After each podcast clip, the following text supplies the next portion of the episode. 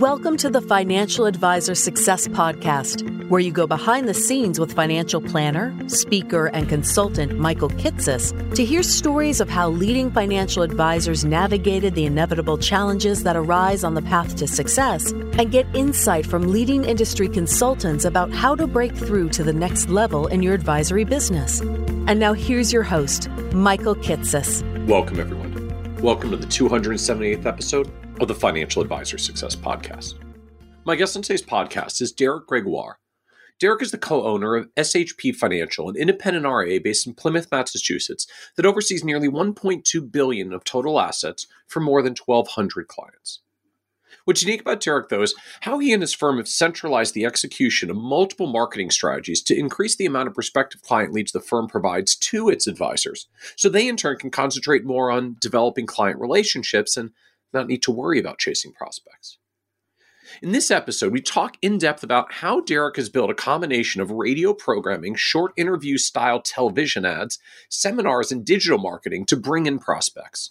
How Derek and his firm have developed a simplified three meeting sales process that aims to avoid overwhelming prospects with choices and just focuses on whether they want to work together and how Derek's decision to centralize marketing has ultimately freed up resources to maintain a larger service staff to ensure a high touch personal experience for clients. We also talk about how Derek and his partners realized that after getting close to burnout, that it takes more than just advisors to scale and grow a successful advisory firm. Why at one point Derek and his partners decided they had to spend a whole year doing less to get the firm back on track for long-term growth and how Derek learned firsthand why having a good internal culture at his firm is what really helps advisors develop better and deeper client relationships. And be certain to listen to the end, where Derek shares his philosophy on concentrating on the smaller details now to help with the bigger picture later.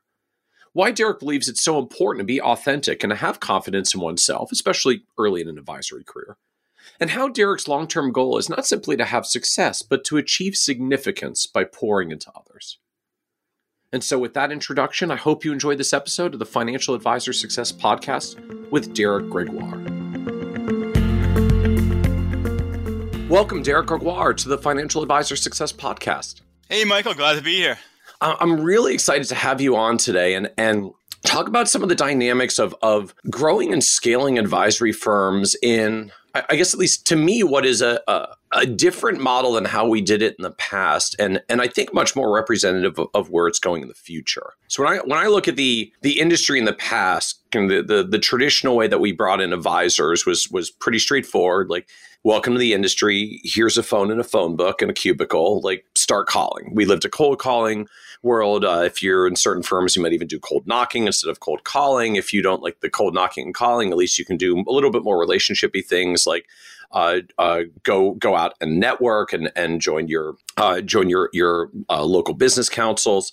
But it was all driven around the fact that every, everybody had to kind of eat, eat what they could kill and hunt their own food. And there's this shift to me that's starting to occur in the industry, and and I know your your firm has been living this, and we'll, we'll get to talk a lot more about it. Where that model begins to shift and you say, hey, we've reached a certain size as a firm where I think we can actually drive a lot of the marketing. And, and marketing at the end of the day is kind of the function of prospecting. It's the make the phone ring part. We think we can drive the prospecting as a firm. And if we drive the prospecting as a firm, we might even be able to do it more cost effectively. And then we don't need to hire a bunch of advisors who go out there and hunt and eat what they kill or have potentially have a very high failure and attrition rate, which just means a bunch of continuous hiring for us. If we can make the marketing happen as a firm, we just sort of just in air quotes, we just need to teach them how to take prospects that come in and, and convert them to clients and then service them. But we can skip that whole messy prospecting step that I think is still probably the single greatest cause of advisor attrition is how brutally hard it is to to prospect and find people to work with in the first place.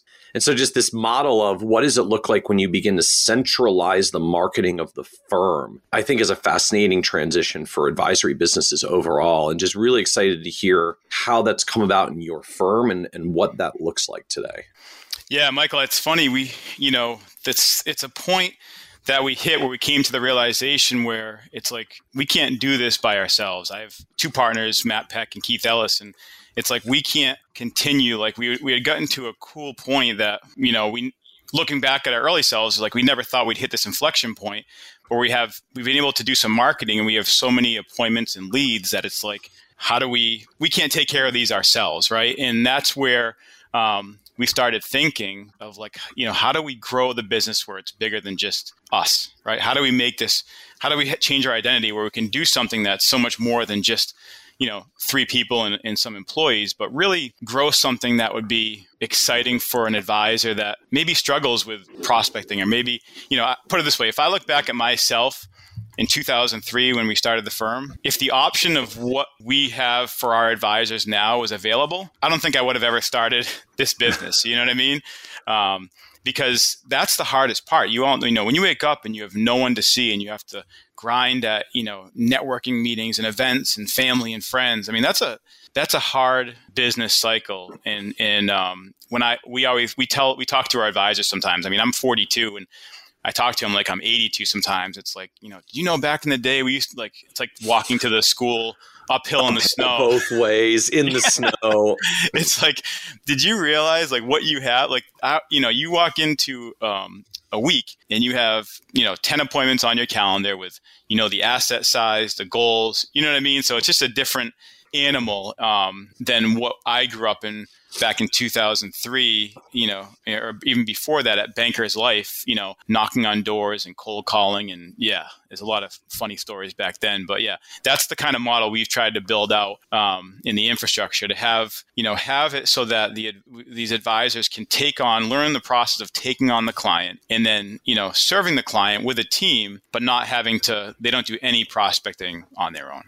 So talk to us a little bit more about the this just the structure of the firm. Like I think we're going to dive in more into what this marketing process looks like and how you built it. But just to get us started, tell us about the advisory firm overall, like size of the firm and number of the people and how it's structured. Yes, there's about uh, 41 people um, in terms of like team members on the staff, and that's divided up between um, operations, um, you know, selling advisors, or we call senior advisors, um, service and planning advisors that you know behind the scenes. Um, marketing and business development, and I'm probably missing one or two, but it's really it's we started we're like an, a, a fee an AUM uh, assets under management model um, that most of our businesses functions in that light with an insurance arm, right? We, we still ha- have, we've grew up in the insurance background, so insurance and annuities are still part of what we do, um, but the majority is on the assets under management side. So from a team structure standpoint, I think if you look at our total um, number of like how much we're handling in house of total assets, you'd probably say 40, 41 people, uh, employees is a lot, right? And, and I'd have to agree with you on the surface. But I think what's different, Michael, about why we have the amount of staff that we do is you have to remember, even you know, seven, eight, nine years ago, we had like forty or fifty million dollars that we were dealing with. You know what I mean? And so the growth, we're trying to keep up with the growth of the firm, but we're also trying to never lose the touch, the personal touch, and the service in the planning that we're providing to the clients, which ultimately leads to you know retention, referrals, and so forth. So hopefully that gives you a little bit of outline. But really, this to answer your question about specific advisors. There's really you have myself, Keith, and Matt who um, don't really take on many clients anymore. Kind of service a few of our select clients from from you know years past, some of our uh, top clients, and then we have um, four selling producing advisors who that's all they do is sit with um, prospects and some of their clients and their goal. That's where the growth is essentially coming from. The majority majority of it's coming from them specifically taking on the clients that we're generating through our marketing efforts. And just to round out kind of overall perspective of the firm what's the what's the client base and, and asset base for the firm?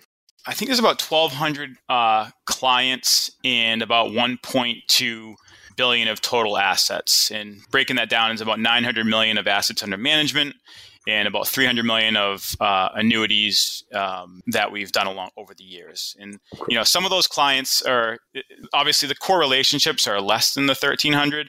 you know, some of them we might have, you know, set up something 15 years ago and they, you know, they don't, there's not a lot of, right. You know, core planning needed there. But, you know, um, I'd say probably three or 400 core, core clients, but we have a lot more than that. You know, it's, it's a, it's an issue that we're working on uh, currently. Um, but that's basically the uh, amount of assets. But if you think of like the one point, let's say we handle 1.2 billion, it, there a lot of the hiring and growth and so forth has happened over the past um, three to five years. So 255 million of that of new assets were gathered in 2021. You know, so you can kind of you know multiply that out. We weren't that it didn't we weren't doing the same type of business we are now 10 years ago. So let's dive a little bit more in just into that kind of marketing growth engine. So you had said you you do have four senior advisors whose whose role is to to sell and close business. So sit with prospects and and uh, show them what the firm does and convince them that they would want to work with the firm. Yep. Uh, but but they don't prospect uh, that you bring you have a marketing and business development team who's bringing the folks in and then ultimately uh, that's who the selling advisors that's who the senior advisors sit across from Correct. so so help us understand further what this marketing and business development team looks like and what what you're doing there that ultimately made two, 255 million dollars of uh, of new assets appear last year all right, so that's basically when it comes from marketing standpoint, it's a pretty even split. Um, from of that 255, usually about a third's going to come from marketing, a third's going to come from referrals, and a third's going to come from you know clients inheriting money or retiring, and you know windfalls, business sales. And really, so the marketing engine, essentially, if you're taking care of your clients, doing what you're saying you're going to do, it's going to take care of the other two as well because it's going to lead to referrals and those new clients are eventually going to most likely have some sort of a windfall where they're going to be doing more business down the road. Right. So there's kind of a multiplier effect. Like every every every new client you bring in could actually be worth you know two, two or three clients worth of flows in the long run because at some point the client you brought in is going to refer someone, and the client you brought in is going to have a, a inheritance or liquidity event or something at some point down the distant road. And so when you mix all of that together, as as long as the the new new clients are coming in, the downstream multiplier effects you're kind of assuming will will will come and cascade along as well. You're exactly right. So the way we look at it as we look at an, an, ROI over like two years. Every single marketing avenue, which we'll go into a few of them in a, in a second here, every marketing avenue that we test and try and that we commit to, that's going to have some sort of return on investment. And so we track that over two years. And so if we if the two year ROI on that marketing funnel is positive, like it might be one and a half to one or two to one, you know, sometimes four or five to one. Um, but if it's positive remotely, we know that that's just one third of the of our business cycle, if you will. I'm not sure the right term, but like we know that there's three different distinct areas that drive business. There's the marketing, there's the referrals, and there's the client opportunities. And so by bringing by doing the marketing on the front end, getting those new clients in the door, taking care of them, which we have a whole system in place to, uh, for doing that, and getting referrals.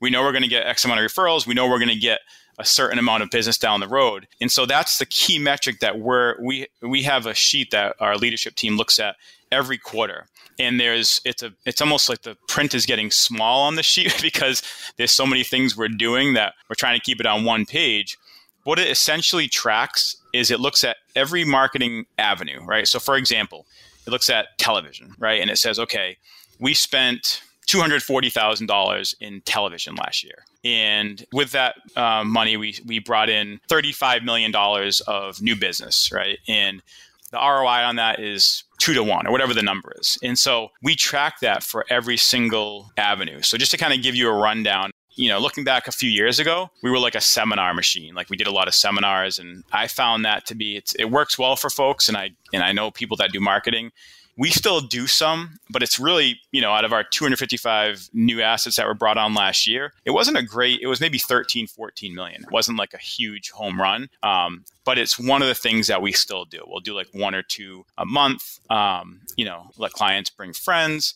but it's really something just to keep our name out there in the different areas. Um, just the process, the time away at night, it's just not my favorite thing to generate. If you think of the percentage of our overall business, it's like 4% and it's 30 something nights out, you know, mm. or 20 something nights out a year. It's just, you know, it's not my favorite thing. Um, and so seminars are one thing.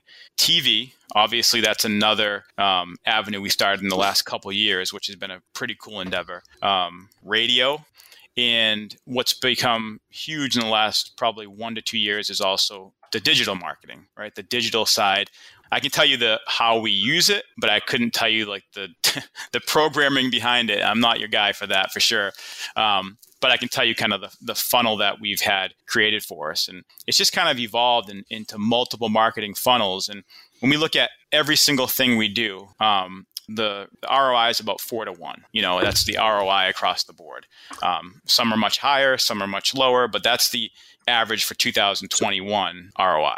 So, just talk to us a moment. Like, how do you actually measure that ROI? Like, what's what's what's in the numerator and denominator of this of this fraction to to say the ROI was four to one. Yeah, so it's and I will say that's kind of we do some client referral events and that and that ROI is so staggering that it kind of sways it up. Most of our events, most of our ROI is like two to three to one, but the referral events really bring that number up. But when we what we measure is really simply how much do you spend. So if if you're doing radio as an example, how much does that radio show cost you to air every week and you know any team members that you're hired to help you with that or whatever the case may be what does that cost your firm out of pocket and then simply at the end of every year obviously we track we do track this quarterly but at the end of every year we look back and, and say okay what was the total revenue brought in and obviously if it's something on the insurance side that's a you know one time thing or depending or you can take depending if it was trail based or if it's on the AUM side, it's uh, we we assume that we're getting paid on that for two years. And again, that's a very conservative assumption. You know, like most firms, our retention ratio is probably 98, 99%. Um, so they should be there for 10, 15 years or longer. But we always want to take the conservative like like hey we know if we're if over two years we're break even or profitable right? And we know that we're probably going to get referrals and future business down the road. We know that that's a successful um, avenue that we want to keep kind of pulling that you know if you can go to vegas and pull that lever and put a dollar in and get three or four dollars back you know what i mean? That's a lever as a, from a business standpoint when we want to keep on pulling and so we track every single i think it's so important to a lot of people just you know wing it. Like we'll try this we'll try that. But they don't have the data to really know if what they're trying is working. You know what i mean? So it's important to track your numbers you know for sure. That's a big big big thing for us. So i think about this in sort of an, an uh, like actual client terms. So if if I if like I do a marketing thing, I get a million dollar client. Just make the math right, nice and round and easy. Yep. Uh, I'm charging a one percent fee, so it's ten thousand dollars of annual revenue. Yep. So if you get a if you get a million dollar client, you're essentially going to tag that as that's a twenty thousand dollar revenue value because you're you you look at what you would get paid over two years. Correct. And so from your I guess so from your system, like if you end out with the four to one, that means it cost me five thousand dollars of marketing expenses to get that million dollar client with twenty thousand dollars of revenue over two years. That's how I would get to a, a four to one ratio. You're exactly right. Yep. Simple. Try to keep it simple as simple as we can. So we have a simple spreadsheet, an Excel spreadsheet that tracks every marketing avenue, every single possible thing from like you know the little things from every single not even radio but if we do multiple stations it'll track each station. And we just know what we spend and we know we track exactly what's coming back to us. And then like you said you just simple drag the box down. Once you have once you have the numerator divided by the divisor i think that's the right frame my yep. math teacher would be proud if that's right. Um, then you drag it down and there's you know there's the roi for each endeavor that we're that we're working on and if I heard you correctly there as you were describing it, you, when you think about what are my costs to do this, I, I, think you had said it's not only the the I guess I'll call it like the hard costs, right? The TV ad spend, the radio spot spend, but that the team members that support your marketing initiatives are are part of this cost equation as well. Yeah. So, for example, we do some, we do, we use a couple, a couple of companies to help us on the digital side, and they they have a cost, they have like a flat retainer cost because they're helping us with mark, you know, the, some of the marketing, and you know, they're helping us create some funnels and do different things but then they have a cost for the actual ads they're running, right? So if you just ran the ad cost for the digital side of what it costs to put something on Facebook, that wouldn't tell the whole story because that right. you're also paying that firm a consulting fee to help, you know, come up with the campaigns, build the yep. campaign. You know what I mean? So that's and, and if we're doing a workshop and there's three employees that have to go and set up and you know, you almost have you have to account for that in your marketing budget because that's that that's part of the deal, right? That's part of manpower that has to go to these events and, and set up and so forth. So, do you include all of your internal staff costs? I mean, I'm assuming there's some folks on the team that have marketing responsibilities, if only to manage all of the different programs and channels and and and the stuff that's going on. So, do you do you include your internal marketing team staff costs as well? That's a good question. Right now, mostly we do that just for the seminars because their salary is like covering a bunch of multitude of all different things. So it's really, but when they actually physically have to go to a seminar, a workshop, in in and they're working there, we factor in like, hey, we have to pay them extra money, extra money because that's kind of overtime, right. right? We factor that into the overall um, ROI of that campaign. Okay, but otherwise, sort of a, a base level of marketing staff you're not it sounds like you're not necessarily allocating to calculate your ROI number that's just sort of the implied like we're you know the overhead of the firm is going to have someone that has to do this no matter what so we're not we're not exactly. allocating that to the incremental marketing cost for the incremental marketing result yeah, we probably could, Michael. It's like one of those things you like. You can micromanage so much and try to get to this exact fine number. Just uh, yo, I, I, someone who's listening to this is like, oh my gosh, my partner and I have been arguing for like seven months about whether to put the person's, whether to put our marketing director's salary in the cost return number or not. So just had to ask, like, how, where do you guys fall on that line? So. Uh, so it sounds like you're uh, just the incremental costs it takes to do a marketing thing relative to the incremental revenue that it brought in, whatever that staff infrastructure it is that you just need to be a firm that has some kind of marketing stuff is just part of the overhead of the firm for you. Exactly. And, and, and this is coming from a, you know, uh, type, you know, pretty type one OCD type person that I am that likes to have everything under control and know every single detail that if I'm letting that slide, then you know it, it should be okay. I, like, I try to look, you know, you want to know every single number, and you want to know your business yeah. inside and out. And you know, at even it was a hard, even for me at you know five employees or seven employees, I could have a pretty good idea what was going on. But it was an amazing lesson for me in growth just to know that you can't, you have to trust other people to to do their job, or for anything, you can't, you, you don't have to get to the bottom line of every single detail in your business, um, or you're gonna. For me, I started driving myself nuts, and, and over the years, as now as you know, with 40 people, I know I can't do it. So it's not even as much of a, of a stress level anymore because I know it's almost an impossible task to get to the, the details that I probably want to get to, but uh, you know, you do as much as you possibly can without, within reason, without driving yourself to a level of, all right, this is, this is going to bother me and I'm going to lose sleep over these details. It's not worth it. And I'm just curious, where did the like the two to one ROI as a goal come from? I think it started out because a lot of firms would, would sometimes have higher numbers, right? Like sometimes they'd have three or four on, on seminars. They just have much better results than us. And how we got, it wasn't like we said like we want to be at two to one, or we just thought that was a good benchmark.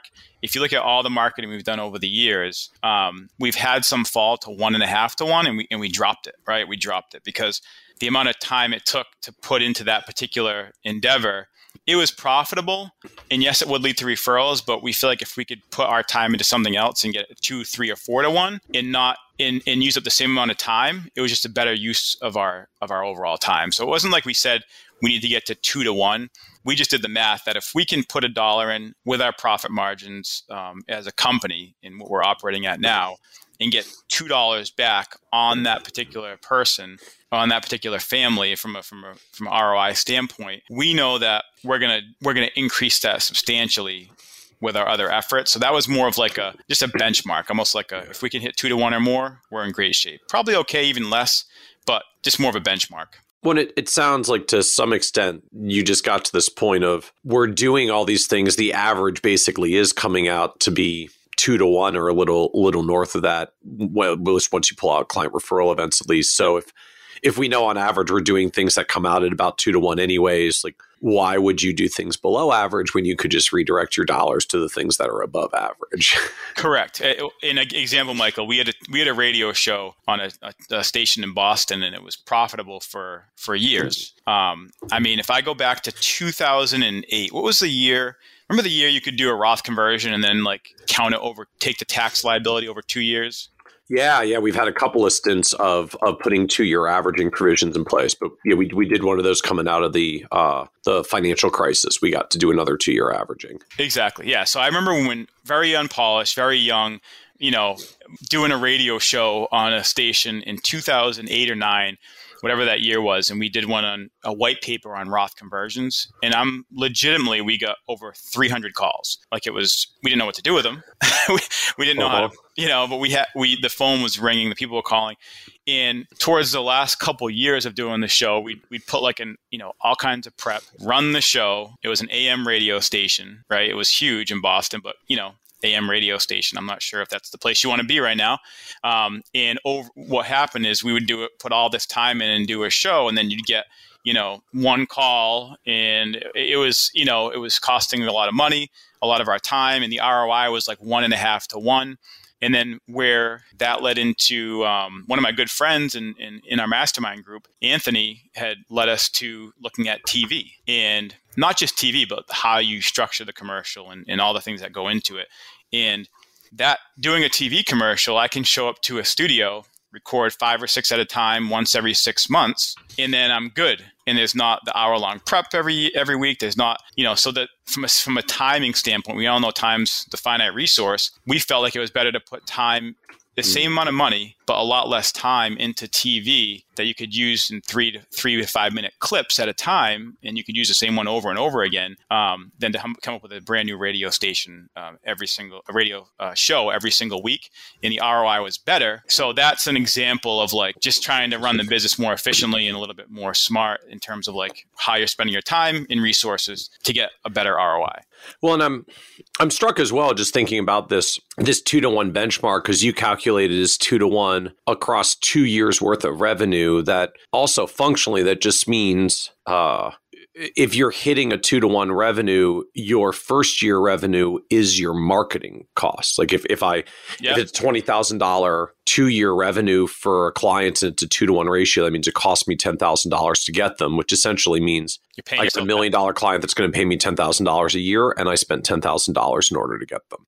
That's awesome. That's exactly what we're talking about. Yep. Yeah, which I guess just also makes it appealing because it, it literally means it's cash flowing. I, I mean, obviously you got other expenses to to handle clients coming on board and and such. So uh, uh, cost of a first year client is is more than just the the marketing costs to get them on board. But there is something kind of neatly cash flowing about. I guess if, if you calculate your marketing ROI on a one year on a on a first year revenue, it's it's essentially a one to one ratio. It's if we can spend ten thousand dollars to get ten thousand dollars of revenue, we we do that. Yeah, yeah, it's perfect. And and like you said, the client should we've been doing, you know, we remember we started in the insurance background, but didn't really didn't get going on the AUM side till about 13, 14, 2013, 2014. And it's, it's a, been a huge transition for us going from like one way to this other way. And the clients have been with us mm-hmm. since 2014 we lose maybe one or two a year as a firm. You know what I mean? So it's we don't yeah. we don't lose a lot. So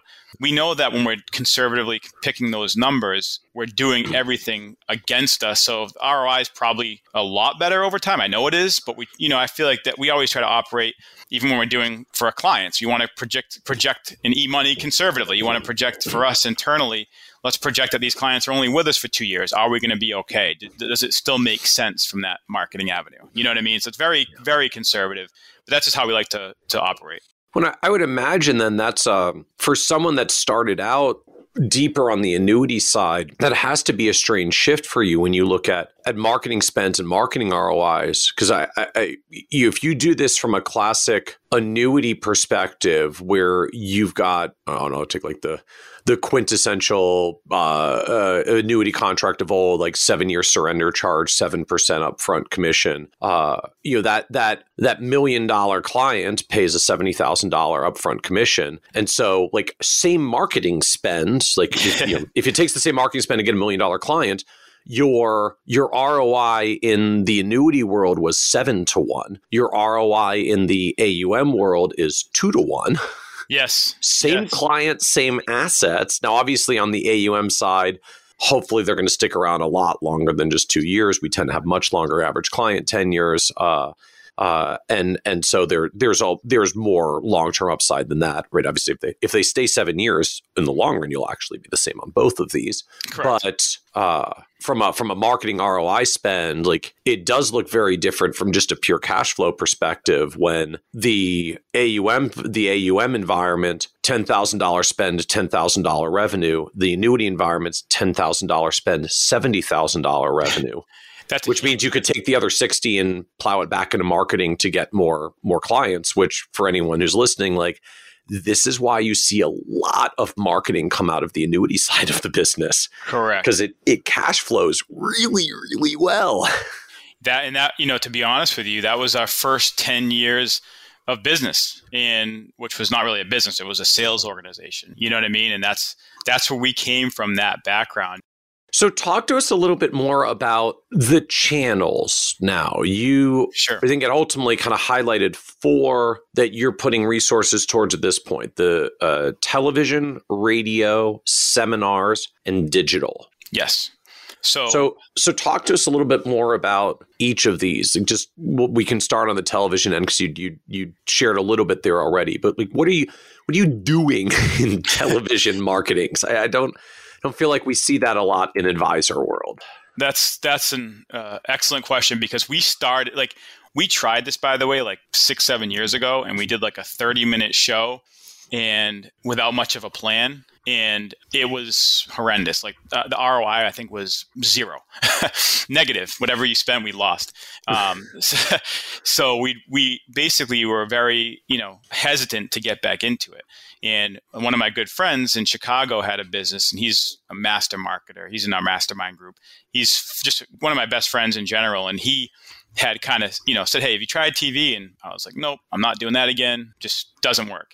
He's like, Well, have you tried, you know, what did you, what was your format? And I said, Well, it was like a 30 minute show, you know, on the different areas of our process and, and you know, the, the kind of the five step income investments, taxes, healthcare, legacy, CFP board, standard planning.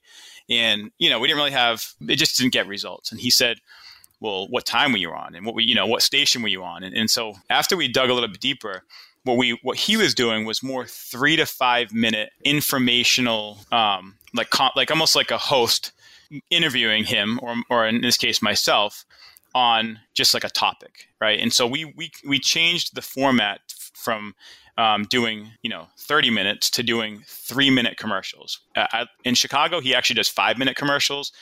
In Massachusetts, on some of the stations that we're on, predominantly CBS, they limit three minutes is the most you can do. Like you can't buy more than three minutes at a time. So we, we and these literally run as commercials, like three exactly. minute commercial break. Yeah, so we have you know we have at times where we try to get like the eight fifty seven to nine a.m. break between the local news and Good Morning America. I could get, the, I might be getting those shows wrong, but you know, we try. I know there's some timing that's involved of when, when we're on the show. We've we've tested different times. It's so it's always it's almost always Saturday and Sunday, and it's usually between. We tried six to seven a.m. Most of them between seven and nine a.m. So we'll do like usually we'll do one or two Saturday and one or two Sunday, all pre-recorded all different. So most of them, most of them, it's more of like a mm-hmm. a topic of like, hey, you know, hey Derek, nice, thanks for joining us, and you know, the concept of you know, a lot of people don't really pay attention to taxes in their financial plan, right? So we'll do like a conversation about deficit taxes you know are there opportunities for you know things like roth conversions is your team is your financial planning team talking about this um, if not, we can schedule a financial tax review, and and that's you know that's one of the calls to action. So they'll call for a tax review. Um, another one we'll do is we'll say go, take a quiz, right? So we send them to our quiz, shpquiz.com. Please don't take it if you're listening.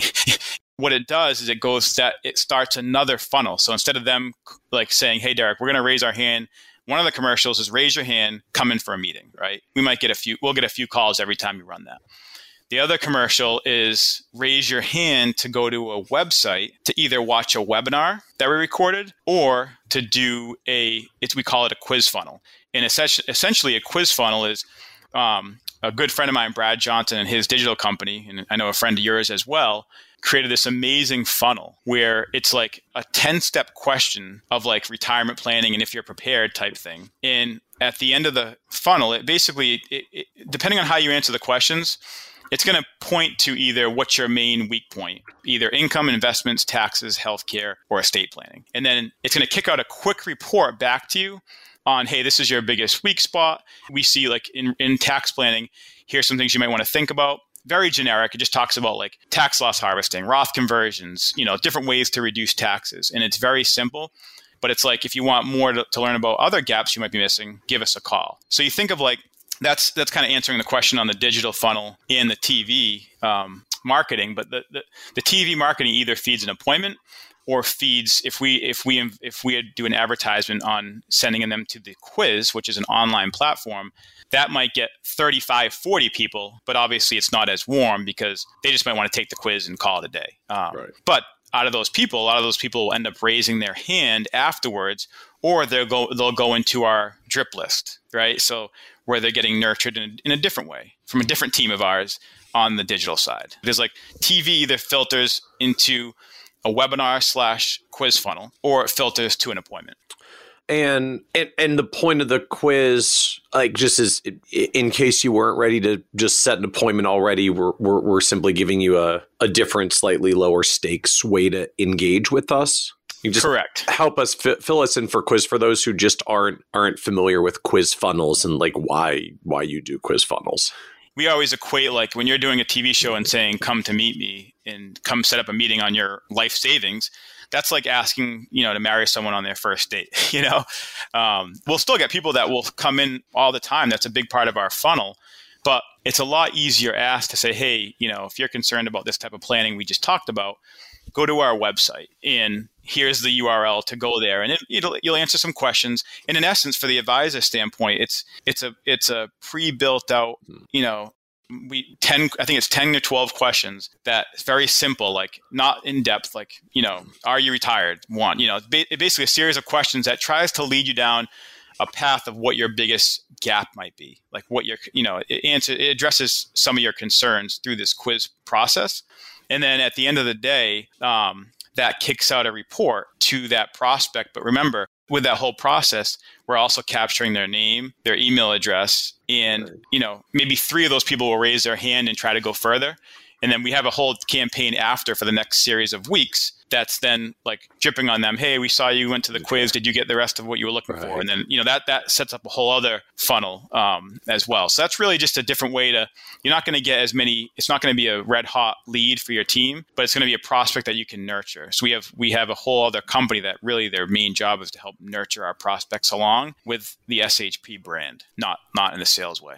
I guess just the uh, the other note I'd give for anyone who's who's listening and curious uh, uh, about this because I had I come across Quiz Funnels World myself uh, um, a few years ago. There's a, a, a book out there called Ask, like Ask a Question, Ask by Ryan Levesque. Yeah, uh, that's, who, who set, that's, who, that's who set this up for us. Yeah, who's built this whole like quiz quiz funnel framework. So for those who are listening, this is episode 278. So if you go to kitces.com slash 278, uh, we'll we'll have links out for Brad Johnson and for uh, Ryan Levesque's Ask uh, if if you want to check that out further. Yeah, that's just funny. You said that's Brad and Ryan literally worked on us to build there. our quiz. That's so there. There you that, go. That's the guy. There you go. So, uh, and, and, then I guess from the marketing ROI perspective, you know where they you know where they came from because the TV uh, like the TV commercials have particular places to go that are specific to the TV commercial. Correct. Yeah, we know we know if they come from the TV or if they're a TV to quiz funnel or if they're uh, like a Facebook ad to quiz funnel or how i'm not sure. I know there's multiple ways and I, I of how they you know brad and his team generates and ryan how they get people to go to the quiz and take the quiz. But it's either through tv to quiz which we track one way that's that would be considered under tv or if it's if it's from like a facebook campaign or some sort of ad google ad type thing then that's tracked under digital. And now help us understand just what these what these three minute commercials are because i just i'll admit my my gut response is like commercial pretty like just the word pretty pretty much makes me start to want to uh to tune out. We're we're you know in a, in a in a digital world a lot of us already gotten used to like skipping through commercials or just watching uh, Netflix and other platforms that don't have commercials. To the extent we have to deal with commercials, you know, the, the traditional commercial was you know 15 seconds of highly produced stuff. And you're talking like three to five minute commercials. So, what are these commercials that I guess just A, what are you doing? And B, like, what are you doing that has people not just tune out to the, I don't know, maybe this is just me channeling personally, but like, I don't think a lot of enthusiasm around like three to five minute commercial. I barely tolerate 15 second commercials now. So what are the commercials? So I'm this I'm the same way. I'm like, who wants to sit through a commercial? And it's very it's it's set up in a in a way that it almost looks like a a news interview, if that makes sense. Like it looks like a like it's myself on one side and, and a really good news anchor on the other side. I do a lot of the marketing and rainmaking and I do the commercials but I have some good scripts that are written out from our marketing team and some of our resources that are set up ahead of time. But it's really like trying to hit the the listeners or the viewers over the head right away with like, hey, do you? Re- I, I wish I could give a better example, but it's almost like, do you realize we're tax? You know, right now taxes are as low as they've been for X amount of time, and you know we have this huge deficit, whatever it is, to kind of get people to listen like or do you know how much taxes you'll have to pay in your IRA 401k and retirement plans? You know or do you have a or do you have a retirement plan 401k IRA and I do you know what the tax liability is in that plan right? So it's almost like an initial the news anchor hits them pretty good with something like that and then we get into the kind of the background of like who we are what we do why it's important why a lot of people don't plan for taxes at least near you know very few people do tax full true tax planning. And so that's really the the essence of like a back and forth informational style not not a commercial of like you know me walking down the road holding a client's hand. It's you know it's not that type right. of a commercial. It's more of like a, a quick interview and and if you can grab the attention right away because it's kind of going into a break and it's coming into a big program usually then um, there are people because I, I see the list every day of who calls on the weekends and there are people who will raise their hands and, and do that but i know what you're saying. It's like it sounds like who wants to sit through a commercial in this day and age of dvr and i don't i don't do that. When i watch anything i tape everything and you know uh, yeah. there's no such thing as a commercial so i get you but it does it does work it does pull for us and that's why you test different things and, yeah. and a lot of times you learn from testing where we tried the 30 minute show and figured hey that's a real show people are going to tune in and people you know change a channel in five minutes because they were bored or you know it's too long so it's that's for us that kind of commercial three minutes has worked really well and to be honest with you the one to two minute commercials has not worked well because you really can't get into a it's not you can't make it like an interview because it's so fast right so this this lets you get to a mini interview. I guess basically they're prompting you with some questions around the kinds of tax and retirement issues that that crop up for folks. So, you know, RMDs are going to hit you hard someday and you've got this big embedded liability in your retirement plan that you're going to have to deal with and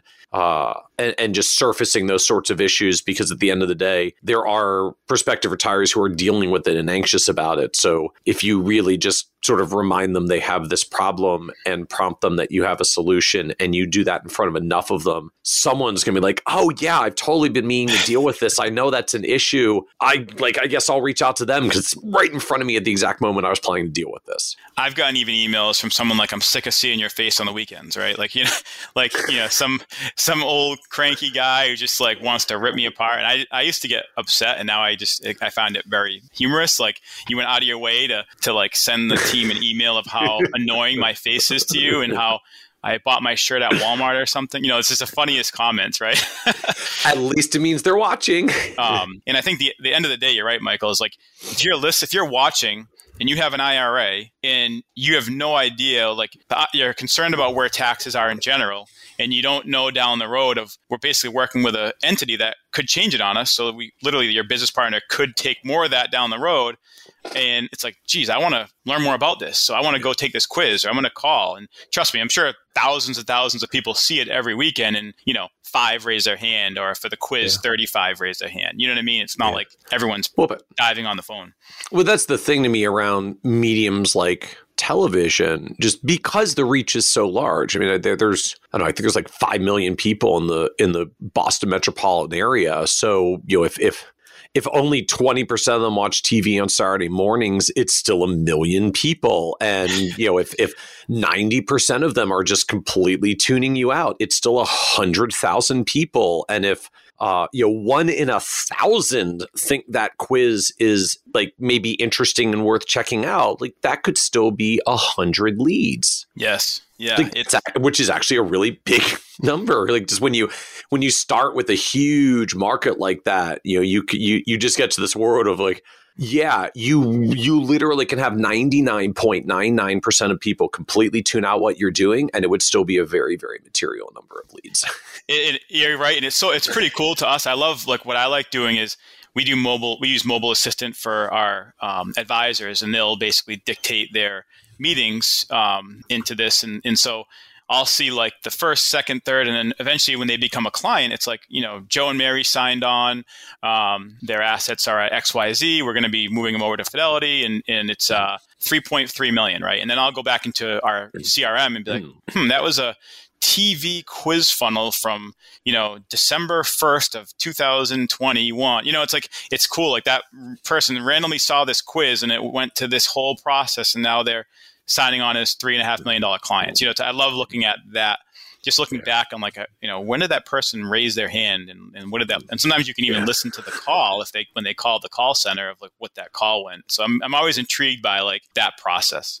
And so, last thing on television, I want to talk about some of the other the other mediums. So, just what is this cost? I mean, buying like three minute long commercials on uh, you know, on, on a on a sizable Boston station. Like, what does this cost? This is where we've been testing and trying different areas, but if you do between 6 and 9 a.m as long as it's not 857 to 9 right if it's i think it's like 850 or 900 dollars per spot is that that's the total cost once a month we'll do the 857 to 9 lead in and that's like five grand you know what i mean so it's like it's almost because that's where you get the most listener the most viewers okay. Um, so the so, the tv folks have got a pretty good handle on who's watching when, and you you do pay for the eyeballs. Like you Correct. want to spend less, pick a time slot that doesn't have as many eyeballs.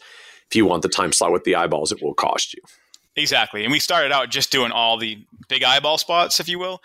And and then over time, um, we realized we like to do that every like once a month. We'll do a eight fifty seven to nine a.m. spot, but we get pretty good results. Not the same, but even if it's eight nineteen or seven twenty one or you know, um, but the the big lead into the big nine o'clock national show is going to be your best your best bet.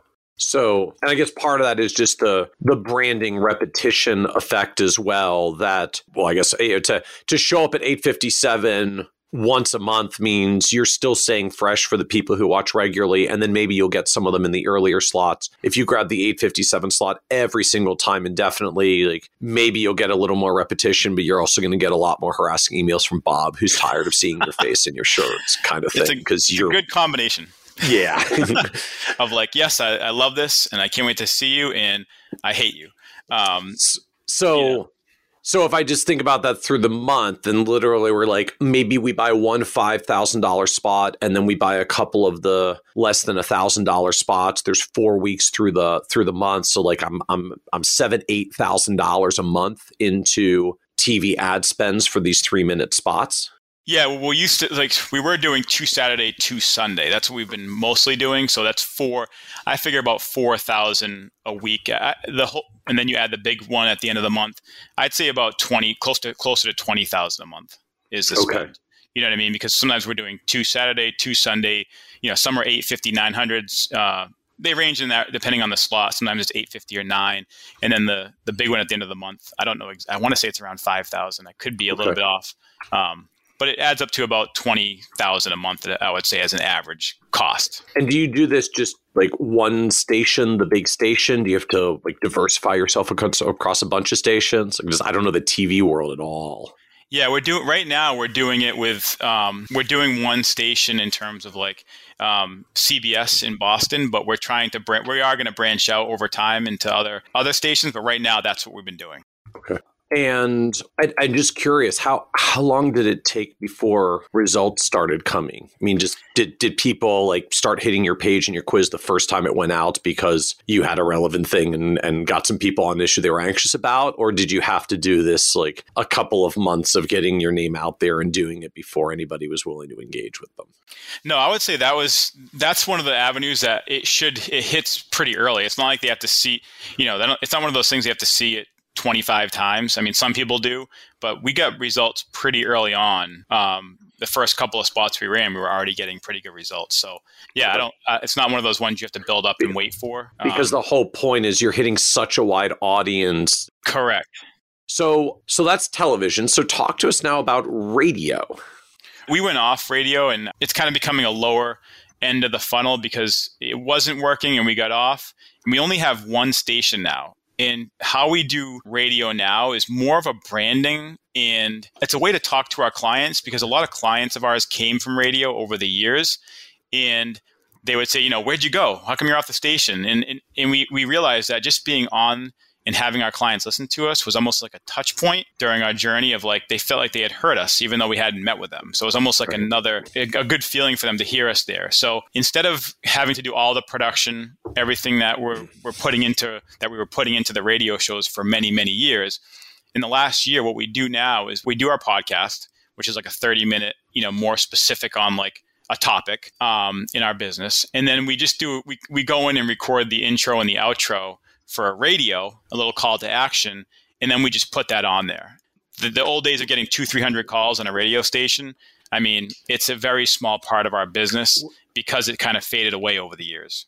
Meaning, just people don't listen to radio as much as they used to. And so you literally don't find it converts the same way that it used to. Exactly. It, it, might be something we end up even dropping in the next year, to be honest. You know, we, we, we kind of dropped it, went back on with like a, a little different flair because we're already doing the podcast anyways, which is obviously, as, as you know, is a more friendly medium in this day and age and gaining traction. So we are already doing a podcast. So we said, why don't we just use the, you know, the podcast as part of the radio show? And and so, just I'm understanding correctly, you're anchored around a podcast at this point, and so your radio your radio broadcast is literally just we already have a uh, we already have a podcast. We're going to send the radio station our broad our podcast and just let them air that. So it's not even it's not even live. They're just running the podcast tape. they're running the podcast, but then internally we know the podcast is 40 minutes, and we know we need to have 50 minutes of content. So we'll do a five minute introduction on what we're talking about in the podcast, and then we'll do a five minute hey, based on the what you learned in the podcast, which could have been on like super backdoor Roth conversions. I'm just I'm give you an example. And and what does radio cost you? Like how do you price radio and, and price radio relative to television? Radio is roughly for the station we're on. We have an hour show on Saturday morning. It's about a hundred thousand a year. Um, we were spending about 350, 400,000 a year just about three years ago um, on multiple channels, and that was a huge huge ROI for us back like that in the day that slowly has deteriorated. You know what I mean? So that's right now we spend about hundred thousand dollars towards radio, and it, and it's moved that fast. Just that you were spending three hundred grand plus just three or four years ago, and now you're finding that it's you've dialed the spend down that much. Yeah, we just kept every time we track the numbers. Like I said, that station used to be uh, five to one, then four to one, then eventually it was like one and a half to one. It's like, all right, we're, we're gonna we, we talked about it for a couple years and eventually we pulled the plug and just kept on one sta- kept ourselves on one main station. So i guess i like i'm just curious as you track these and think about these right I, I think about it relative to media at large. I feel like there's a lot of discussion of all sorts of traditional media under siege. Like people don't read newspapers anymore. They go online. They don't listen to radio. They go, they do podcasts. They don't watch tv with commercials because they just netflix it.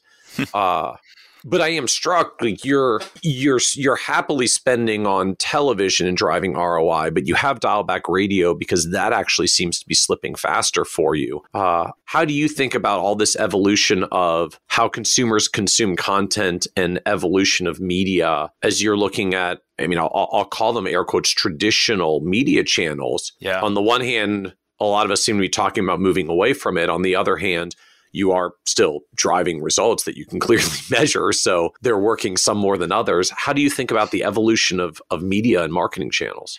Well, I think on from a radio standpoint, I mean the you know, like I said, in 2008 nine, we would generate hundreds of calls, right? And I wish we had the infrastructure we have now back then internally um, but we didn't know how to process it. We didn't do a good job of processing it, processing it.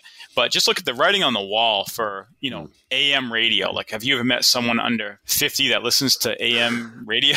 radio, you know what I mean? And that's that was our main driver. And even yeah. you know, it's just it's just. if, if your market is, is prospective retirees and retirees, like if only people over fifty listen to AM radio, like I guess so. But even them, for even, a while at least yeah, even those clients, you're right, but even those even those demographics are starting to go away from. They're starting to do mm-hmm. uh, more, you know, podcasts and you know XM and all these other stations. I'm, I'm not even privy to a lot of the things that are that people listen to now, but I know it's not just the results in general. What what also happened too that that you can't forget is that we used to be one of the only advisors in the area on radio, and then once it became successful, there was like 25 on the radio, mm-hmm. like one show after another. So that was part of the problem as well. Um, but I see TV. We've even explored with some of our um, partners, like you know, we use a company called Lone Beacon as one of our partners, and we've talked about like, is there a different way to advertise and other? Obviously, they don't have advertisements, but is there a, like a, a different medium through streaming that is going to be a way that we're advertising in 10 years from now, right? And right now we're going to keep pulling that lever on the TV if we can get a dollar and put a dollar in and get you know three dollars back or two dollars back. But we we're always going to be looking at the change, and I do think you know TV I think is going to be a slower transition than radio because you know people have trouble kind of cutting those cutting those cords. Is that the right word? Yeah. You know, cutting the cords on, you know, a lot of people still have those cable boxes and watch cable TV. And even myself, I use Roku, but I watch, you know, I still watch TV, um, you know, through my Comcast, you know, network, and I still, you know, occasionally will be watching a game and there'll be a commercial on. So I think the TV will be a little bit of a slower transition, in my opinion, um, from a marketing medium than what radio is. So then the the other end of this is the digital marketing world. I know you said that you are spending more time in digital marketing as well. So so talk to us about what digital marketing looks like for your firm. Yeah, so digital marketing is really two avenues. So what I was saying before with with Brad Johnson and his company and, and Ryan Levesque to help us with a quiz funnel. Um, Brad's also creating. We're in the process of doing a webinar funnel, which is the same exact process, except where you we're, we're creating a 20 minute mini webinar on the SHP retirement roadmap, which is the five you know five worlds of planning, and a quick to the point bullet points on each area.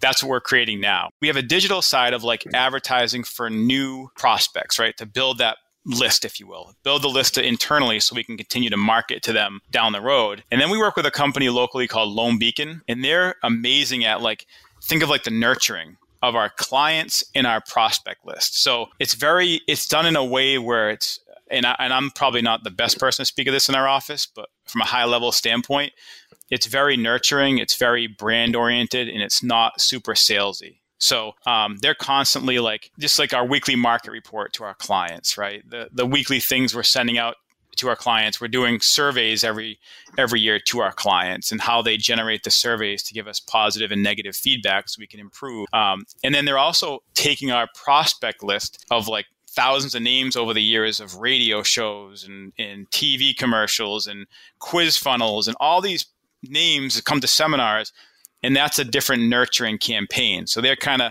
gently nurturing that group of people, uh, that group of prospects that you know every few days someone will raise their hand, someone will raise their hand, and they have a cool system in place which almost tracks what your prospects are clicking on, what your prospects are doing.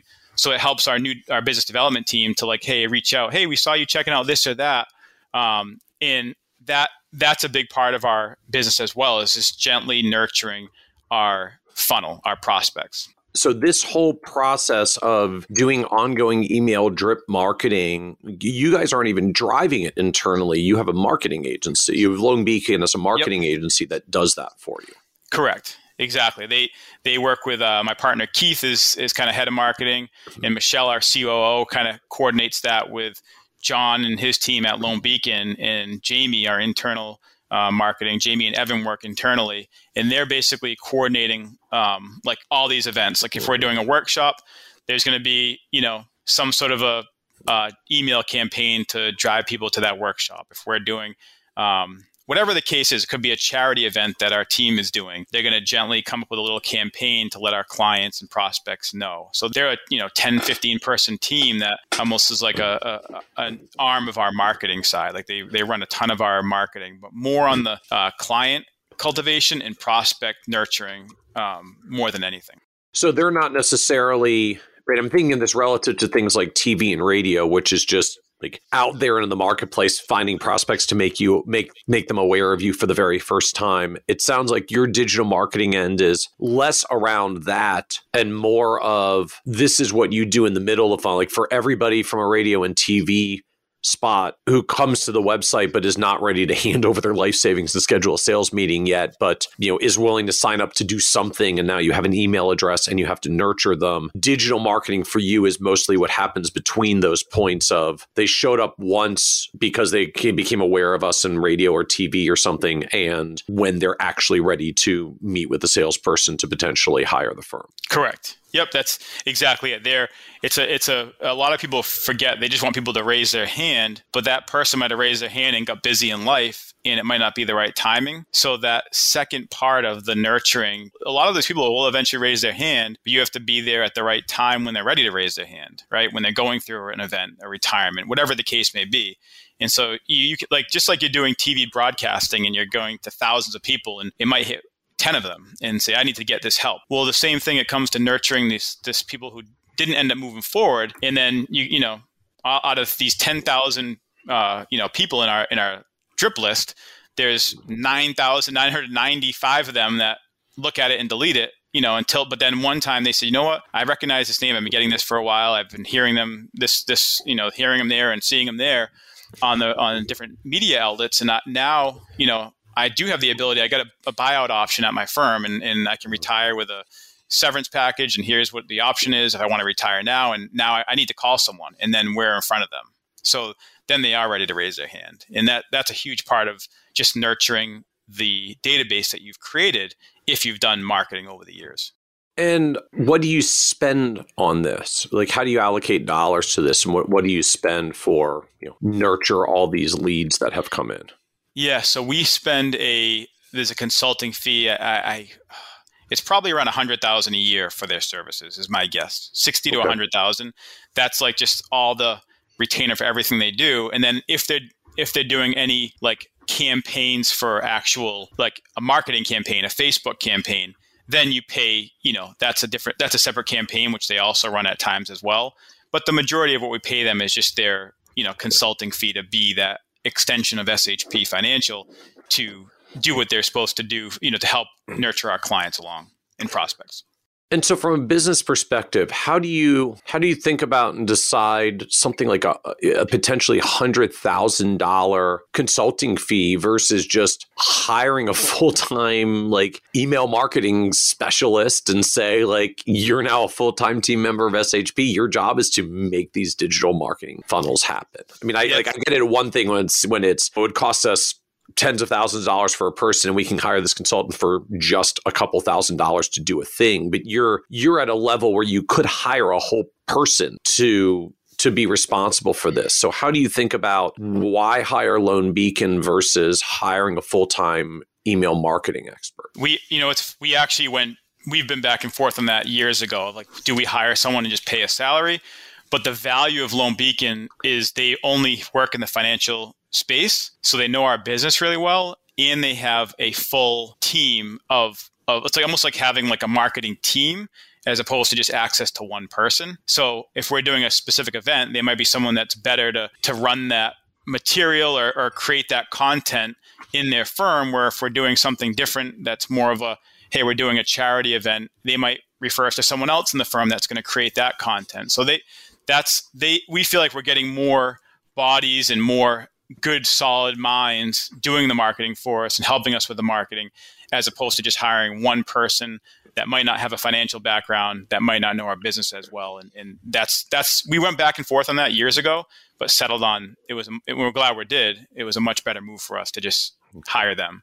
And then the last channel that you've talked about is is seminars. So what's seminar marketing for you? Seminar marketing is in a sense we run some basic Facebook campaigns in mailers, like a mail house, if you will.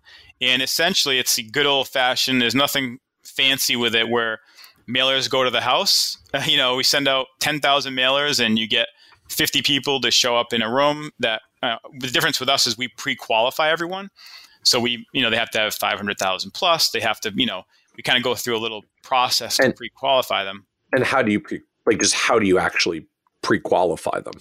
So our um, new de- business development team will call them when they call in to, to reserve their spot. Our business development team will call them back and go through a series of questions about, you know, they're not going to say how much money do you have, but in essence, like, you know, hey, you know, what makes you want to come out? Have you been to one in the past? Um, you know, in, in terms of investable assets, would you say you have more than five hundred thousand? And kind of that's we, we said it's more. This is designed for someone who has five hundred thousand plus in assets. So um, our new business development, our business development team kind of handles that front end um, to get people to the seminar. So some people are not qualified, which is a hard conversation for them to have. It just it's like it doesn't make for what we're doing. It doesn't make sense for your you know it's hard it's hard to do, and they do. I'm not going to do a good job of it because they're amazing at it.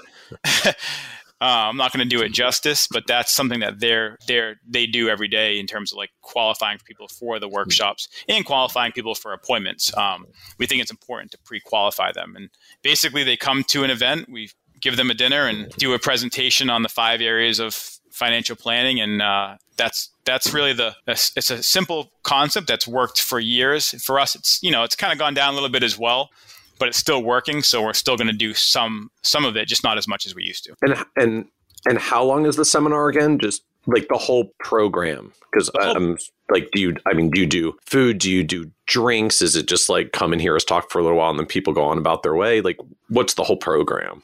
It's about 45 minutes of the presentation and followed by a dinner. And um, the whole thing's probably about an hour 15 hour and a half from beginning to, to end but obviously you know our event coordinator has to show up you know hour early get all the equipment lights can't you know all everything the easel everything we're using for the presentation has to be set up.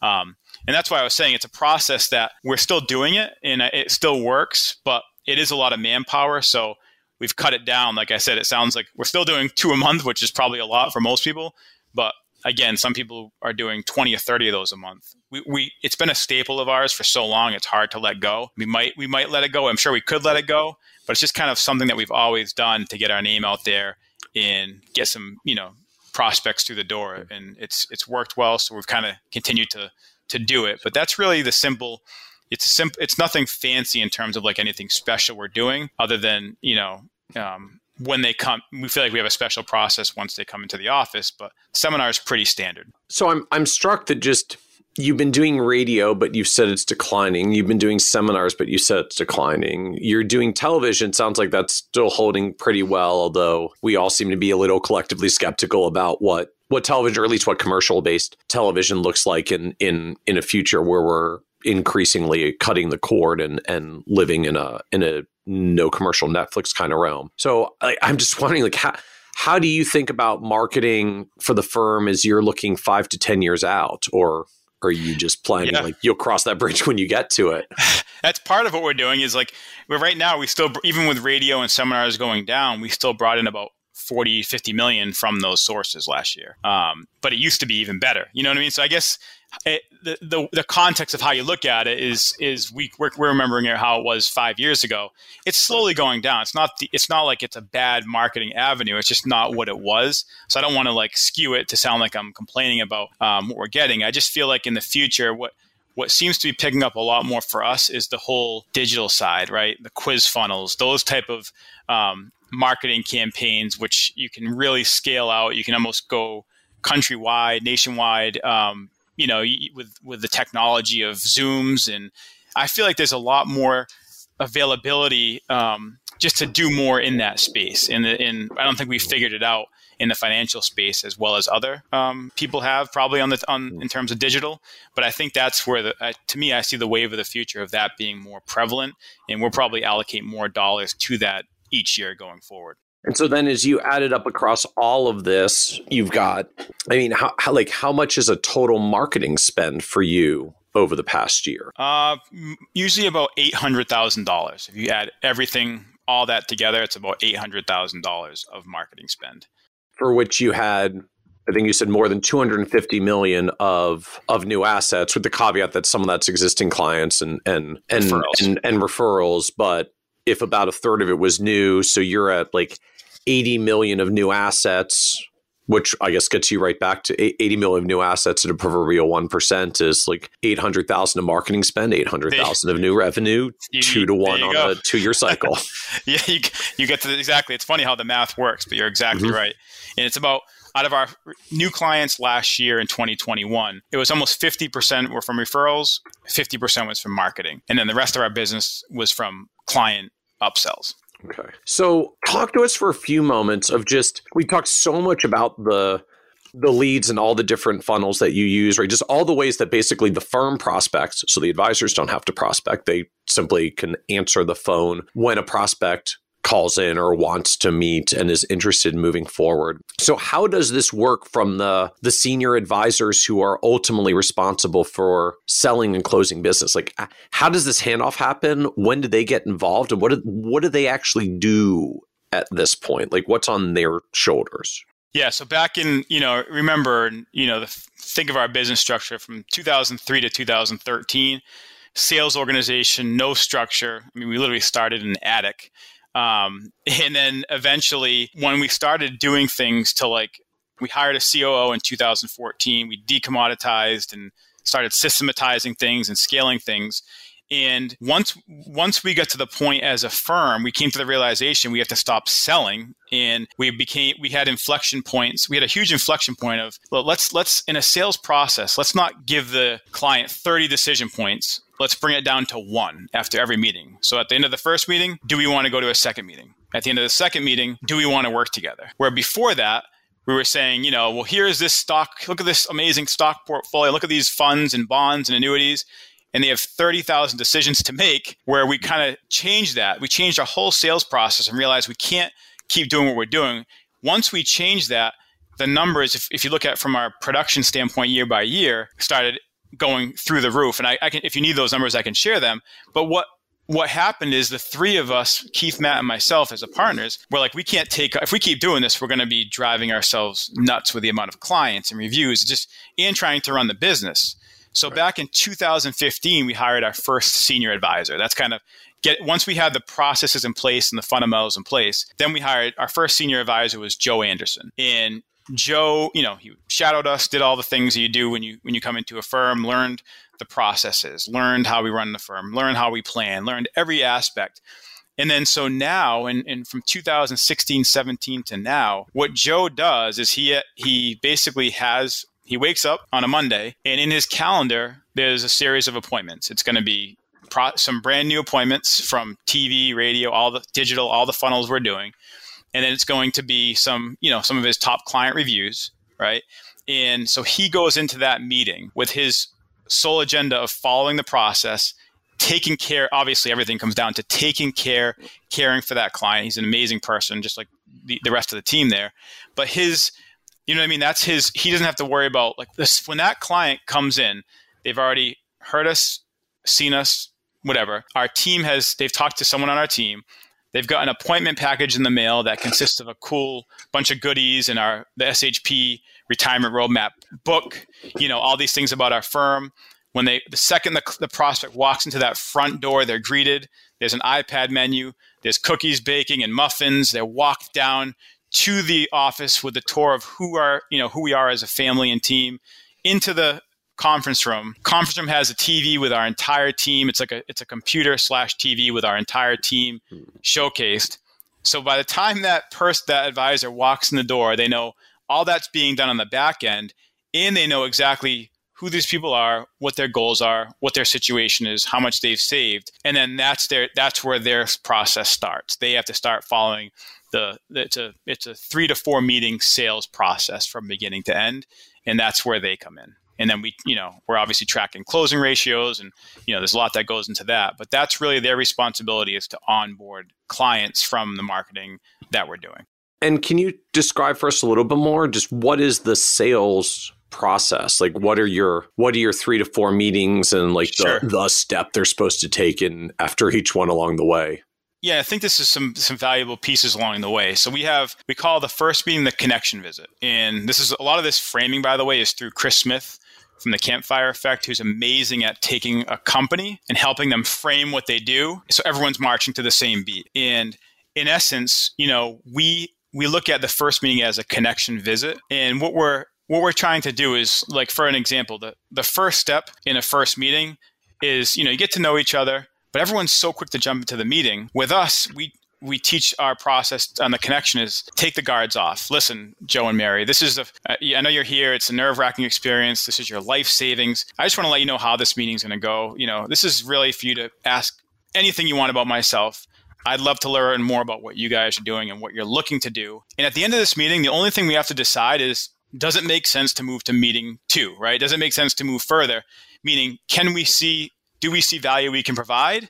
And on your end, do you see us as a firm that can provide that value? So we're trying to, even in the very beginning, we're setting the agenda and getting to that one decision point at the end, right? Is do we want to move together to a second meeting or do we want to part as friends? And so the first meeting is very just connecting, learning. What are their goals? What are they trying to do? A lot more, you know, really, it's a lot more about this like, how much do you have? Where do you, how much, you know, where do you want to go? It's like, what do you really care about? What do you want to do? All the important questions. Then, assuming they, you know, as soon as that meeting's done, client they send a recap email, which is huge to let them know exactly here's we here's how clear we heard you, right? So that prospect gets a full email within 24 hours of exactly what just you know what took place, and, and we make it personal about their family and dogs. And um, at the end of that meeting, then we have a second package that goes out. So then it's like you know an M and M's, an article that we were in recently, just a little bit more about the company, about their process. And the second meeting is called the possibility session. And so, how we train the, our advisors, how everyone's trained now, when I used to say at the second meeting, how do we get this client to jump on board, right? And so, um, in that second meeting for us, it's really like we're doing high level e money planning, we're doing high level cash flow planning, just tax planning, everything from a high level. But we're not, the goal is to not say, here's the port here's where your portfolio is now and here's where we're going to put you. Because then that client has 20 decisions to make. Well do i sell this? Do i buy this? You know and that's how we used to mm-hmm. we used to be so like look how good this is look how good this portfolio has done. And it's like it's awful it's not how you should be running a second meeting. So for us we start the second meeting with hey here's all the things. We're going to cover a high level 10000 foot view of your situation. We're going to go through multiple areas at the end of this meeting, we're not trying to decide what stock, bond, mutual fund, REIT, anything to buy. It's not about that. It's do we want to work together, right? Do we, you know, we think we can help you. Do you think we're a good fit for what you're looking for? That's the end goal. That's the decision, right? So there's no selling. It's like we're going to show you high level how we can help you. Let's bring it to one decision point. And what do you call this meeting again? A possibility session. Okay. Okay, it's the possibility session. Okay. And in the first meeting, remember, just to go back for one second, so many other advisors are just trying to get to the second meeting. They want to get that client in again so they have a chance to sell them, in my opinion. Where, because I came from that world, that's what we used to do. Right. And, and with ours, given the you know the benefit of having the, the firm and, and stability the clients can literally see the prospects that like hey we don't if we're not a good fit it's okay so where everyone else is begging to get to a second we're really trying to say listen if it's a good fit for us and for you, we and we mean that. We're not just saying it; we truly mean that. Like if if it's someone's going to waste our time and so forth, we're not going to move to that second. And if they don't think we're a good fit, we want to get all that waste of time stuff out of the way and not just push them to a second meeting. Um, and so once at the end of the second meeting, the only thing we're doing is is agreeing to work together. We're not deciding on anything, which leads to the third meeting, which is a vision meeting. And a vision meeting is really that's when you dive into like the specifics of how we're going to build out their plan, right? Because at that point, the money's already been ACATed. It's moved over. We use Fidelity as our custodian. Then the, the vision meeting is the third meeting. That's when we go into the actual details and zoom in from 10,000 feet down in and say, okay, here's here's how we recommend your plan be built out. That's you know that's general plan. That's just general financial planning. So in your sales process, then it sounds like after meeting number two, like literally that's the do we want to work together? If the answer is yes, that's actually when you start queuing up paperwork. That's when you start uh, doing transfers. That's when they sign agreements. Correct. All of it's happening after meeting number two so that it just flows straight into meeting number three, which is, hey, we've talked about possibilities. We've decided we want to work together. Let's now start drilling down into what we're actually going to start doing. Exactly. That meeting is just really picking like building out risk tolerances, picking, you know, the actual allocation and so forth. And that's, you know, we have an internal investment committee that, you know, helps assist with that process. But that's just general, that's where the plan starts, right? So the, the sales cycle is kind of over. Now we're into real investments, planning, and, and and so forth. So for all those that were that were trained in a sales world of like you have to put together the proposal of what you're going to do and you know how your thing's going to be better than what they've currently got. Uh, because I'm I'm struck like I don't feel like you ever really get there in your in your sales process because you actually don't drill down to that level of proposal specifics until meeting number three, which is after they've actually started to sign paperwork. So am, am, I am I either am I missing something in that process, or is it just no? You don't actually go there, and, and you're you're you're getting people on board just fine, anyways. That was one of the big the huge turning points in our career is realizing that you don't have to show every single fine detail. You want to show them how what you're trying to help them with. You're trying to correct maybe a cash flow problem maybe a risk problem, maybe a tax problem. But if you start going into the detail of how you're going to do that before they become a client, you're opening up Pandora's box. Like, well, what if I convert 201,000 to Roth instead of 199. And maybe I want, I don't know if I want to do that. And then you, you know what I mean? You mm-hmm. open up all these possibilities where mm-hmm. the, the, set, the inflection point for us was taking all those decision points to one, right? So at the end of the first meeting, do we want to go to a second? At the end of the second, do we want to work together? Right. So it's like, it's a huge, huge, huge relief to our team. We're and we say this is a lot of work. We, we, you know, we deal with a lot of clients. We have when we do planning, we do real, real planning, and I and I really believe that. And I know the planning we do is extensive. It's a lot of our team is hired for that, and I t- will will they'll tell the prospect like we in all fairness, we we have a really good outline of how we can help you, but we're not going to have our investment team and all these planning teams work on you and your situation until we know you're committed to us, right? It's just it's just too much time for hmm. us to waste to go down a road of like I'm going to look at 17 other advisors and then make a decision. And I and in fairness, that other firms can do that, and we have the ability to run our firm the way we want to, and we don't want to come off arrogant by any means, but it's like here's this is how we run our business, and we don't want we we our clients are so important to us in the time that if we're taking time to, to bring on a new client it has to be someone that's committed to us and our team and then we'll put in all the effort for you now and going forward and out of curiosity if, if i can ask in this framework like how do advisors get compensated because sure. like they're they're not they're not prospecting in the classic sort of hunt and eat what you kill world but they do actually have to have to close you're training them in a sales process but they have to they do have to close so how does yep. compensation work very simple. The senior advisors get 30% of everything. So whatever they bring in the doors to SHP ongoing, 30%. W2 empl- they're employees of ours, but they get 30% of their anything that comes in that they're working on on their recurring book ongoing. And so it's almost like, like I joked around. I always say, like, this is some, if I had that opportunity, a guaranteed 30% profit margin with no risk, and I walk into appointment after appointment with, you know, some of our advisors now have million dollar minimums. I'm like, what, how did we get to this point? It took me 15 years to get to that point. Um, so it's, yeah, that's, that's the comp model. It's pretty standard.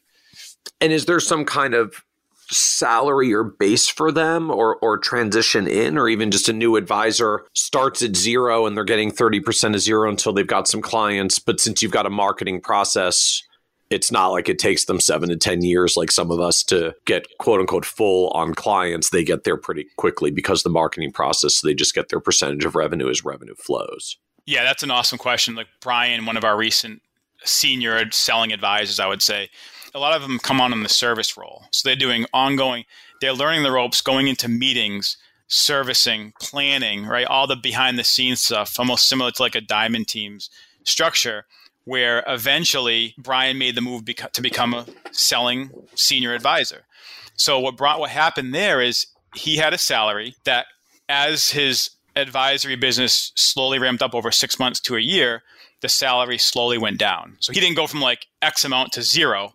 You know, okay. it, it slowly slided down. So by the time he got his salary went to zero, his base off his book was actually at the same point he left off as a service advisor. Okay, because from a practical perspective, particularly if he's already on the team, like he's got planning service work to do al- already. So you know, when when he gets his first client, it's not like he's sitting around twiddling his thumbs the rest of the time. He's got a bunch of other service work to do that's already been part of his base salary. So just as he gets his own clients and can do less service work, he gets more of his percentage based comp and less of his old salary. You're exactly right. And, and real quick, uh, we also have like what's important in terms of having processes and procedures, which we didn't have in our first 10 years. It's like the sec- it's like two phases of SHP. It's it's 2003 to 13 and 2014 to now. And and so now when we have a full coaching portal. So it's it's cool for the mastermind group that we're in too because people can pull those videos.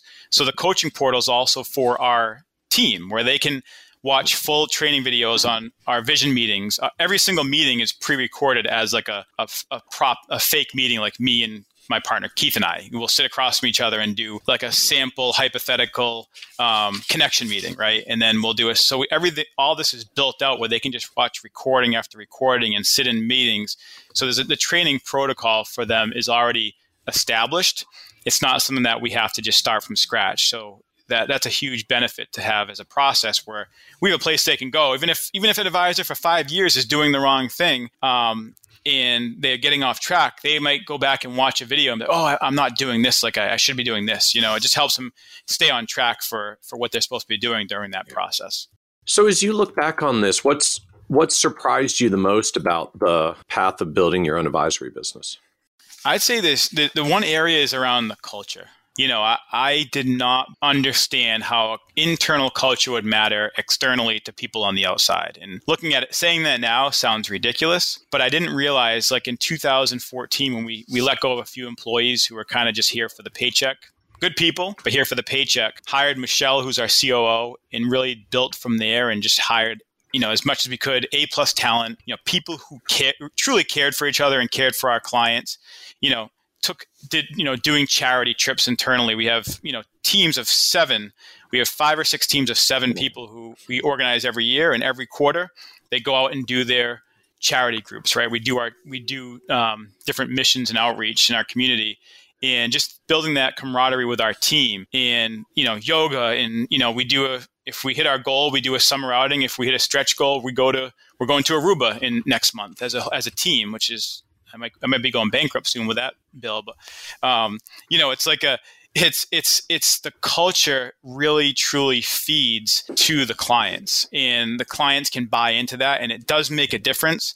Where my own my limiting beliefs back in the day were I don't what does it matter what happens internally? Clients just want a good plan. That's the furthest thing from the truth. So the culture and people are so so important um, and then, you know, just another thing I learned is just, you know, the, one of the major things I've learned along the way, whether it, it, it's any points of business, and this is something my dad taught me years ago, is just really paying attention to like, if you pay attention to the small things in life, then the bigger things work themselves out. And that you can literally apply that to sports of like the fundamentals of football. Like, you know, at the end of the day, when if Brady throws a pass to Edelman down the seam, it looks pretty. There was so many details that had to wor- be worked out with the footwork of the line and the fundamentals and the steps, right? And everyone just sees the final throw that Brady made, but there's so much behind the scenes. So in, in, in business, there's a lot of details that have to be followed. There's no shortcuts. And even with our clients, it's like if we can take care of all the little details of your risk and if we can make sure we're appropriately doing Roth conversions, if it makes sense, up to the right dollar amount, and tax harvesting, and taking care of all these little details, then the bigger things will work themselves out. And so those those are two huge lessons around um, just life and just business building is is the culture and just not missing the small details along the way. So, what was the low point for you on this journey? Oh, there's been a, there's been a few. I mean, we can go back to you know, banker's life, you know, Keith and I knocking on someone's door because they sent the lead in six years before we got there and we didn't have a phone number for them. and, you know, Keith got the uh, police called on him because he's 6'5 and 250 and pretty intimidating. Um, but a true low, I would say that's in that's back in the day. But a, a, a low point for us was around 2015, 16, when we, where we where we had literally fi- we kind of thought we we got some things figured out on the business side and on the sales cycle and on the sales side. But we had done so much business between just the three of us that at the end of that year, I was talking to our good friend Brad and um, actually Sean, Sean from Triad Partners, and I was like, you know, we we literally had our our goal the next year because we didn't have the right team underneath us, because we didn't have the, enough advisors taking on appointments. We made our goal to do less. We literally made our goal to do less, and that was like a pretty almost depressing point because our team was excited, but it's like Keith, Matt, and I literally can't do this again. Like I don't want to work that hard to do that much business. Do you know what I mean? Yep. So what turn this around for you when you're like hitting hitting this wall of of of growth? Uh, it, it was really coming to the realization that it's it can't be just about us, right? This can be something that we can build and be beyond us, and we we can't do it all ourselves, right? We just can't do it on ourselves. It's too much work, and it's gonna we're gonna drive to burn ourselves out if we're working that hard to take on that many clients with just the three of us. And so the marketing was doing amazing. You don't want to turn things off that are working well, but it's like we almost at the end of that time period, we were like thinking about reducing our marketing. So we have all these people that want to sit down with us and we can't physically do it. And we have three advisors because it was just three of us at that point bringing on clients, getting to the point of almost feeling like they were burnt out. And that was the you know the furthest thing we wanted to to do. And so that how we the transition from that point over the next several years is something that um, we're super happy about because my you know my free time is so much different than what it was before um, and just seeing like the difference that the difference makes so just be in our mastermind group my friend anthony i talked about earlier one of my good friends in chicago just seeing some of the lessons that we and the, the mistakes we made along the way he was in that same point in the last year he went from like 80 something million of new business in 2020 to 170 million of new business. And he spent 10 more weeks with his family, his sons, his wife. He, his, it was all about the freedom. So the business is great. Like the numbers, you know, are amazing when you hear of like all the stories on your podcast and all the stories of people that I talk to. The numbers are amazing. But if you're running it, it, you know 100 miles an hour on a hamster wheel and you're not happy then we all know so many stories it's just not worth it and so the the it's running the right business where you can create freedom and time to do the things that are important to you but also take care of the clients and the and the folks in your yeah. team and and it's just the, the whole ripple effect of the difference that the difference makes is what I love looking at. But I love like the internally seeing our team like build families and buy houses. I love our clients thriving. I love seeing people in our mastermind group spending more time with their family and, and knowing that their process is better and they're doing more planning for their clients so that it's all these ripple effects that I truly believe are making a difference in where many years ago I think I had limiting beliefs like, yeah, I'm just another advisor doing my thing. Now my Keith, myself, and Matt Michelle leader, the leaders here truly believe is that we're leaders, right? In that, you know, there's a lot more we can learn, there's a lot more to go, but we feel like we're making a difference across many platforms. So, what else do you know now that like you wish you could go back and tell you from 10 years ago as you were building? Yeah, I think that's that's a good question. I know you've, you, I've heard you ask that many times, and I think it's it's really just like not. I, I'd say the confidence is is what matters, right? Being confident, being a leader in that mindset I just talked about. Like I was back in the day, I had limiting beliefs. Like, well, even though I felt like I we did a good job, I was like, well, we're too young. No one wants to work with us. So there's people a lot smarter than us, and it comes across too on how you show up show, show, to show up to your team, to show up to prospects and clients.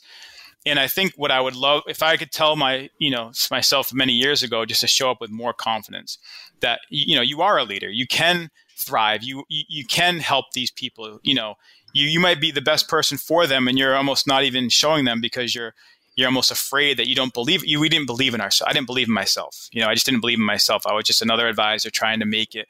You know, didn't think I did made didn't think I had the amount of impact that we do as advisors. And I think that's something people don't take as seriously. If you're if you're if you're being lazy, then yeah, you don't maybe that's not the case. But if you're truly pouring your heart and life into this business to truly impact and see the families that you're impacting right along the way, that's that's a that's such a huge benefit to that person, to that family that you're working with. I mean, I dealt with two deaths last week for clients losing their spouses, and to just show up for them during those times.